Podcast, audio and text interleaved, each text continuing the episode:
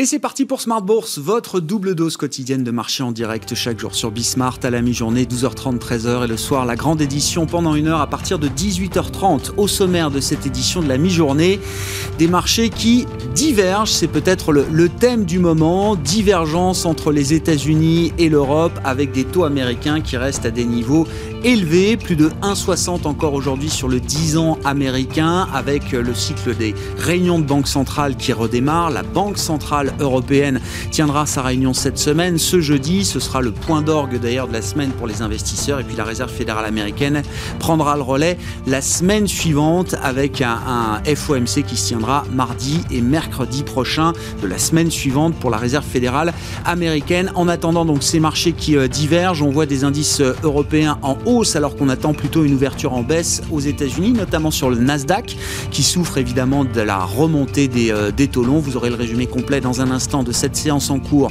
avec Nicolas Pagnès depuis la salle de marché de Bourse Direct. Et puis bien sûr, comme chaque lundi à la mi-journée, Bourse Direct avec nous en plateau pour le plan de trading de la semaine et c'est Frédéric Garcia qui nous accompagnera dans quelques instants.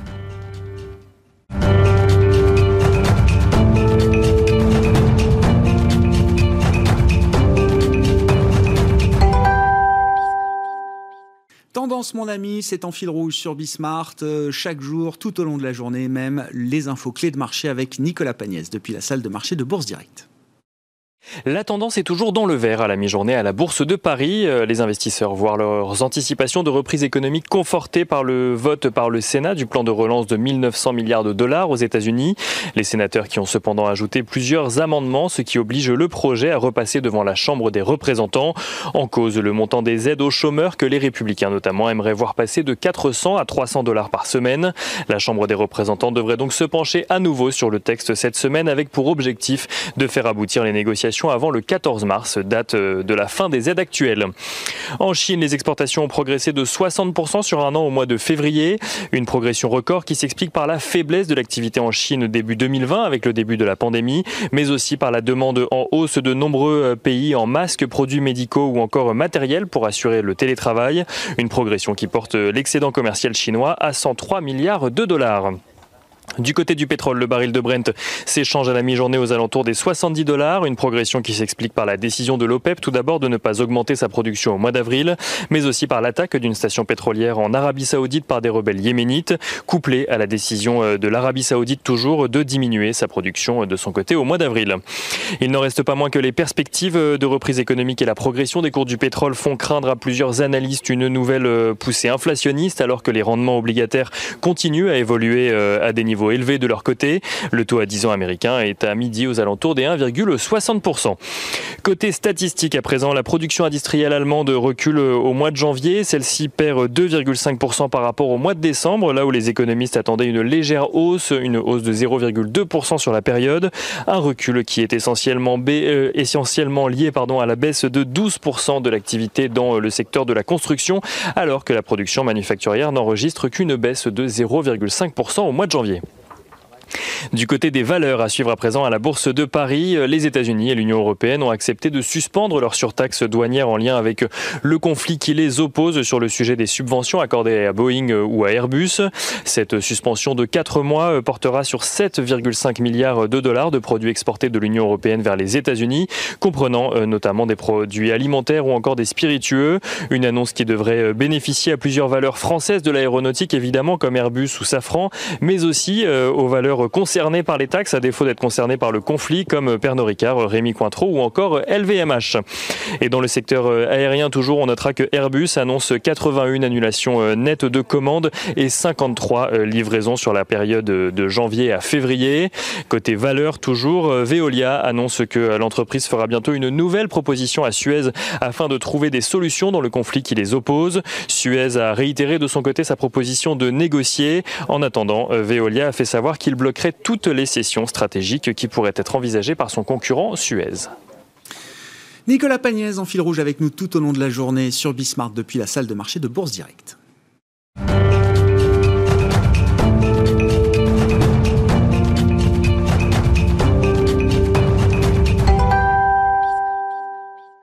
Chaque lundi à la mi-journée dans Smart Bourse, c'est le plan de trading avec notre partenaire Bourse Direct et Frédéric Garcia qui est à mes côtés en plateau aujourd'hui. Bonjour Frédéric. Bonjour Bienvenue. Vous êtes responsable de la salle des marchés de Bourse Direct, état des lieux des marchés en ce, début de semaine. Il faut d'ailleurs peut-être revenir sur la séance de vendredi qui était euh, visiblement euh, intéressante. On est dans un environnement, quand même, il faut le dire, depuis quelques semaines où on voit les indices européens qui surperforment le marché américain et notamment le Nasdaq. C'est encore vrai euh, aujourd'hui. Hein. C'est encore vrai aujourd'hui, comme vous le signalez Grégoire. Donc c'est vrai, cette fameuse décorrélation qu'on attend, euh, tant attendue depuis de nombreuses années, peut-être nous est enfin arrivée. Donc séance très intéressante de vendredi, puisque on avait donc corrigé depuis une bonne quinzaine de jours sur le Nasdaq d'environ à peu près 10%. On le verra euh, par la suite sur, euh, sur le graphique. Et puis on est venu chercher donc un support important. Et quand ont été publiés donc les chiffres mensuels de l'emploi, on a eu des créations qui étaient nettement supérieures mmh. aux attentes, autour de 390 000 contre 180 000 attendus. Ça a effrayé les marchés une fois de plus. Pourquoi? Parce que le rendement obligatoire, le taux à 10 ans, est reparti tutoyer les 1,60, 1,62. Et puis tout d'un coup, on a eu le taux de salaire horaire qui est ressorti conforme à plus 0,2. Donc là, de ce côté-là, on s'est dit peut-être que ça va dissiper un petit peu les tensions inflationnistes. Il n'y a pas de pression salariale à ce stade, c'est ça qu'il faut comprendre. Exactement. Pour l'instant, on n'en est pas arrivé à ce niveau-là, tout simplement puisqu'on est loin du plein emploi encore aux États-Unis. Hein. Le plein emploi, si on l'a connu l'an dernier, on était plutôt autour de 3,2, 3,3 du taux de chômage. Donc là, on est encore à 6,2. Donc on a encore de la marge. Donc pas de pression inflationniste du côté des salaires. Et les marchés, donc le taux obligataire s'est détendu, on a redescendu autour de 1,50, 1,55 et le marché américain euh, a, donc a repris le chemin de la hausse, notamment sur le Nasdaq où on avait énormément baissé, donc 10% de baisse, et le Dow Jones qui lui se tient nettement mieux depuis 15 jours a aussi donc surperformé. Même si cette séance de vendredi a permis au, Nasdaq de rebondir un peu, on a quand même un Nasdaq qui a accumulé trois semaines consécutives de, de baisse avec une perte du pic au creux de, de 10% pour le Nasdaq 100 qui a effacé quasiment ses gains depuis le, le 1er janvier. Si on regarde le graphique du Nasdaq, là, on, on voit euh, une figure technique alors qui est peut-être identifiée comme une épaule tête-épaule. Qu'est-ce que ça peut nous dire de la situation technique du Nasdaq, euh, Frédéric? Euh, Alors tout à fait, c'est un graphique très parlant. Donc épaule tête-épaule, en général, c'est une configuration donc baissière assez forte. Donc on a fait notre première épaule donc autour du, euh, du 22, 22, 22 janvier. Ensuite, on est remonté, donc on a fait notre tête et on a inscrit donc des plus hauts historiques autour des, des 14 000, des 14 000 points.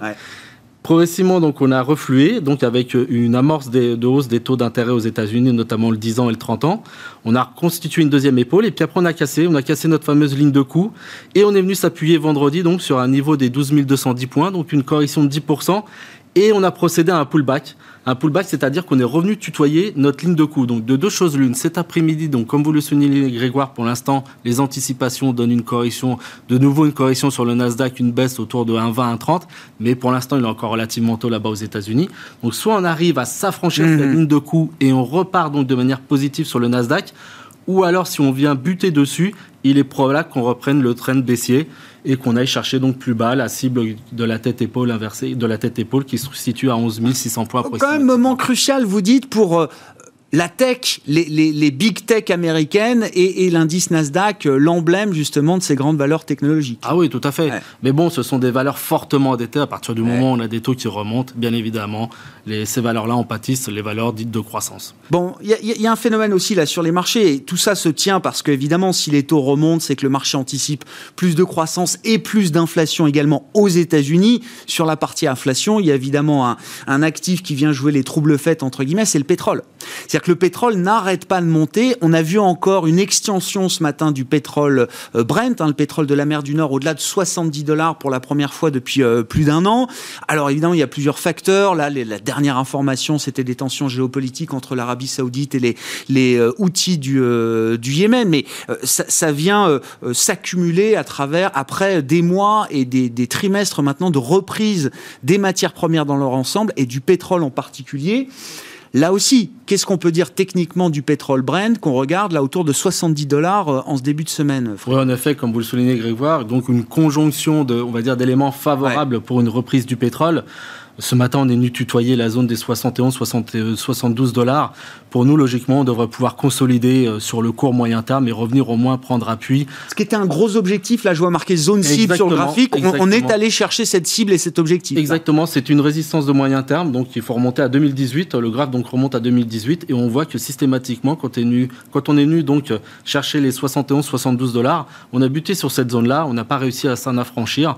Et puis bon, bien évidemment, après on a la forte décrue de la crise sanitaire. Donc voilà, donc pour nous aujourd'hui, on est sur une zone donc tampon et on est plus à des prises de bénéfices pour revenir éventuellement chercher les 65, idéalement, et bien évidemment, si on a une forte décrue dessus, une forte correction, les 57 dollars, mais on n'y croit pas trop. Après, sur la tendance de moyen long terme, le pétrole a vraiment amorcé euh, une configuration haussière assez puissante. Ouais, ouais. Certains parlent d'un super cycle des matières premières et du pétrole. Donc voilà. On verra. Bon, 70 dollars touchés, donc on verra peut-être euh, l'idée d'une consolidation sur, euh, sur le pétrole. Si on en vient à notre indice CAC 40, alors, je le disais, hein, euh, on est dans une séquence de marchés assez rare où l'Europe surperforme les marchés euh, américains. on, on, dit souvent que c'est lié à la composition des indices. Le CAC 40 s'en sort peut-être encore mieux que d'autres indices en Europe aujourd'hui, euh, Frédéric? Oui, tout à fait. Pourquoi? Parce que, bah, comme vous le soulignez, le CAC 40, c'est pas exclusivement des valeurs technologiques, bien euh, ah loin de là. On a énormément de bancaires, on a énormément de valeurs, donc matières premières, notamment la plus grosse pondération avec Sanofi. Bon, Sanofi, on le sait, c'est un groupe pharmaceutique, c'est une valeur défensive. Et on a surtout Total, bien sûr, qui est une valeur matière première par excellence, plus grosse pondération avec pas loin de 15% du CAC 40. Et puis on a énormément de valeurs cycliques, on a Arcelor, on a Safran, on a Airbus.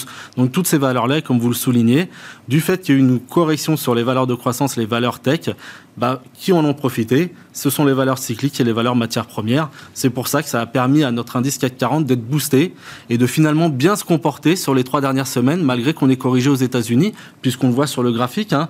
On est venu donc alors euh, chercher une zone importante de 5800 points.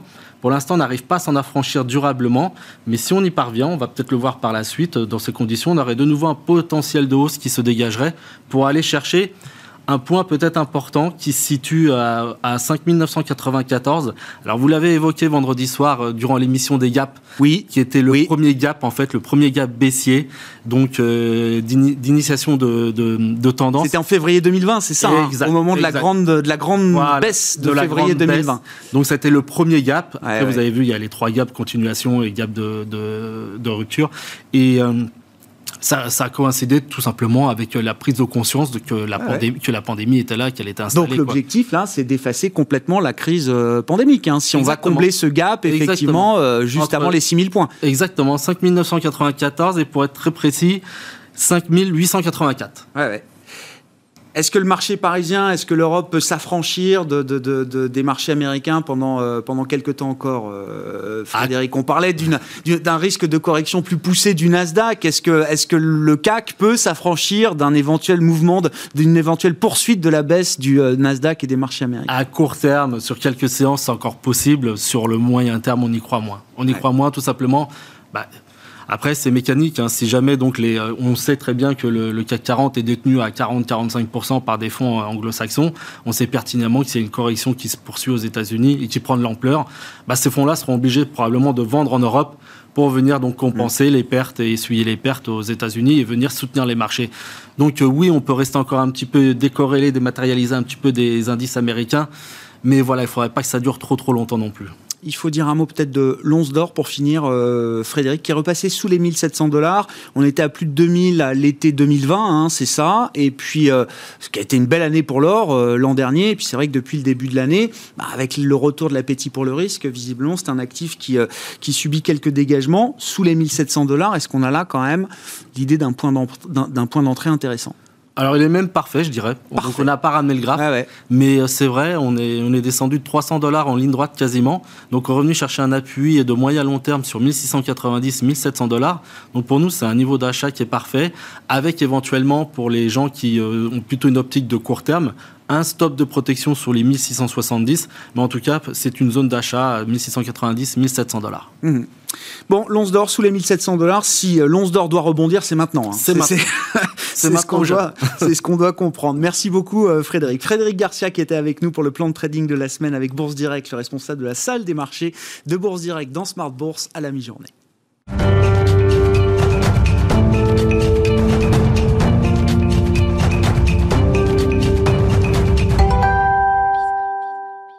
Et on en vient aux enjeux américains de la semaine et c'est Thomas Coster qui est avec nous en visioconférence comme chaque lundi à la mi-journée dans Smart Bourse depuis Genève, économiste senior en charge de suivre les États-Unis chez Pictet Wealth Management. Bonjour et bienvenue euh, Thomas. Commençons par la macro, peut-être un commentaire quelques jours maintenant après la parution du dernier rapport euh, mensuel sur l'emploi aux États-Unis qui rapportait donc les chiffres de février, des créations d'emplois bien plus fortes que prévues, mais j'ai envie de dire ça n'est peut-être que le début Thomas. Oui, hein, tout à fait. Bon, d'abord, hein, les attentes du marché étaient assez, basses, hein, parce qu'on savait qu'il y avait une rouverture hein, dans certains grands États, en Californie et, à New York. Et d'ailleurs, on l'a vu donc dans le rapport de l'emploi. C'est surtout les jobs euh, dans l'hôtellerie, dans la restauration, les serveurs, euh, qui ont le plus euh, rebondi. D'ailleurs, c'est peut-être un peu le défaut du, du, rapport de, de, ce rapport de l'emploi. C'est qu'on aurait bien aimé un peu plus de force et de vigueur dans les secteurs cycliques, comme le manufacturier, par exemple. Hein. Donc, c'est très tiré par les serveurs, un peu moins par le manufacturier. Évidemment, je pense que plus on approche l'été, euh, le cyclique va aussi se, se, réveiller. Euh, mais j'insisterai quand même sur euh, la vision d'ensemble, hein, qui reste qu'il y a un trou d'emploi de 9,5 millions euh, d'emplois. Hein. Donc, il faudra encore beaucoup de mois à 400 000 euh, pour résorber euh, le trou. Bon, ça, ça reste l'argument très fort de Jérôme Powell pour défendre la position de politique monétaire de la Réserve fédérale américaine. Mais dans le même temps, Jérôme Powell est, semble-t-il, très très à l'aise, très confortable avec la situation de marché, notamment sur le marché obligataire. Il l'a répété à nouveau la semaine dernière. Thomas, comment est-ce que vous comprenez cette position de la Fed qui veut rester très accommodante, il n'y a pas de doute là-dessus, mais qui est très à l'aise avec la remontée des taux longs américains, notamment avec un 10 ans euh, autour de 1,60 au moment où on se parle. Comment est-ce que on, peut euh, comprendre euh, ce qui motive peut-être tactiquement d'ailleurs la Réserve fédérale américaine à tenir ce discours aujourd'hui? Oui, alors je ne sais pas s'il y a une motivation ou si c'est un oubli euh, euh, ou un silence un peu coupable. Euh, mais en effet, Jérôme Powell ne retient pas ou n'a pas retenu hein, la hausse des taux, ou en tout cas que partiellement, puisqu'il a dit que quand même, hein, ça avait marqué son attention. Hein, il a quand même mentionné ça, mais il n'est pas allé plus loin. Euh, donc c'est vrai que c'est un peu étrange, étant donné surtout qu'on sait que euh, on a encore quand même pas mal de jours avant le prochain meeting de la Fed et on n'aura aucun membre de la Fed qui va euh, donc communiquer dans les prochains jours. Donc en gros, c'est vrai qu'une partie du marché obligataire pourrait se dire, bah voilà, on a un boulevard, on nous laisse filer et on va jouer contre la Fed. Et j'insisterai sur le marché obligataire, ce qui est quand même intéressant, c'est pas juste une histoire de taux long. Euh, c'est aussi le marché est en train de pousser la Fed dans ses retranchements pour euh, les premières hausses de taux. Le marché voit les premières hausses de taux pour fin 2022, hein, pour autour de décembre 2022, ce qui est beaucoup trop tôt et ce qui est contre euh, ce que Jérôme Powell lui-même dit, et aussi contre cette, nouvelle stratégie de ciblage de l'inflation en moyenne. Hein. Donc la Fed a insisté sur cette stratégie qu'elle a, qu'elle a, mis, qu'elle a dévoilée l'été dernier, et maintenant on a le marché qui dit, nous, on n'y croit pas du tout. Donc là, il y a peut-être aussi un problème de communication de la part de la Fed, et à un moment, il faudra quand même qu'elle revienne là-dessus. Deuxième chose aussi, il y a cette histoire du euh, Supplementary Leverage Ratio, hein, l'histoire de régulatoire, puisqu'il y a une exemption qui est liée euh, à ce ratio de régulation qui prend euh, fin euh, fin mars. Et donc il y a un peu une peur dans le marché que les banques ne, peuvent plus, ne, puissent plus euh, acheter des, des, bons du Trésor. Et là aussi, on aurait mis un peu plus de la part de Jerome Powell, potentiellement nous faire comprendre ou pas s'il y aurait une extension, puisque cette histoire de régulation bancaire crée beaucoup de friction dans le marché obligataire également à l'heure actuelle. Est-ce que c'est important évidemment un sujet de régulation Est-ce qu'on autorise les banques finalement à acheter plus, à détenir plus de, de treasuries ou à, continuer d'acheter toujours plus de, de treasuries Est-ce que c'est un sujet qui sera réglé alors euh, pas cette semaine mais la semaine prochaine avec le, comité de politique monétaire de la Fed, euh, Thomas? Oui, encore une fois, je pense qu'il y, y, a deux façons de régler le, problème. Hein. D'une part, c'est d'agir donc sur les achats de titres, potentiellement operation twist, c'est-à-dire euh, concentrer les achats d'actifs plus vers la partie longue ça semble moins probable à l'heure actuelle, puisqu'encore une fois, il y a une certaine tolérance de la Fed. Par contre, agir sur le côté de régulation bancaire et sur ce fameux, euh, euh, ratio euh, d'endettement, je pense que là, il y, a, de quoi faire et la pression est en train de monter sur la Fed pour décider, en tout cas, d'une extension partielle de ce, de ce ratio.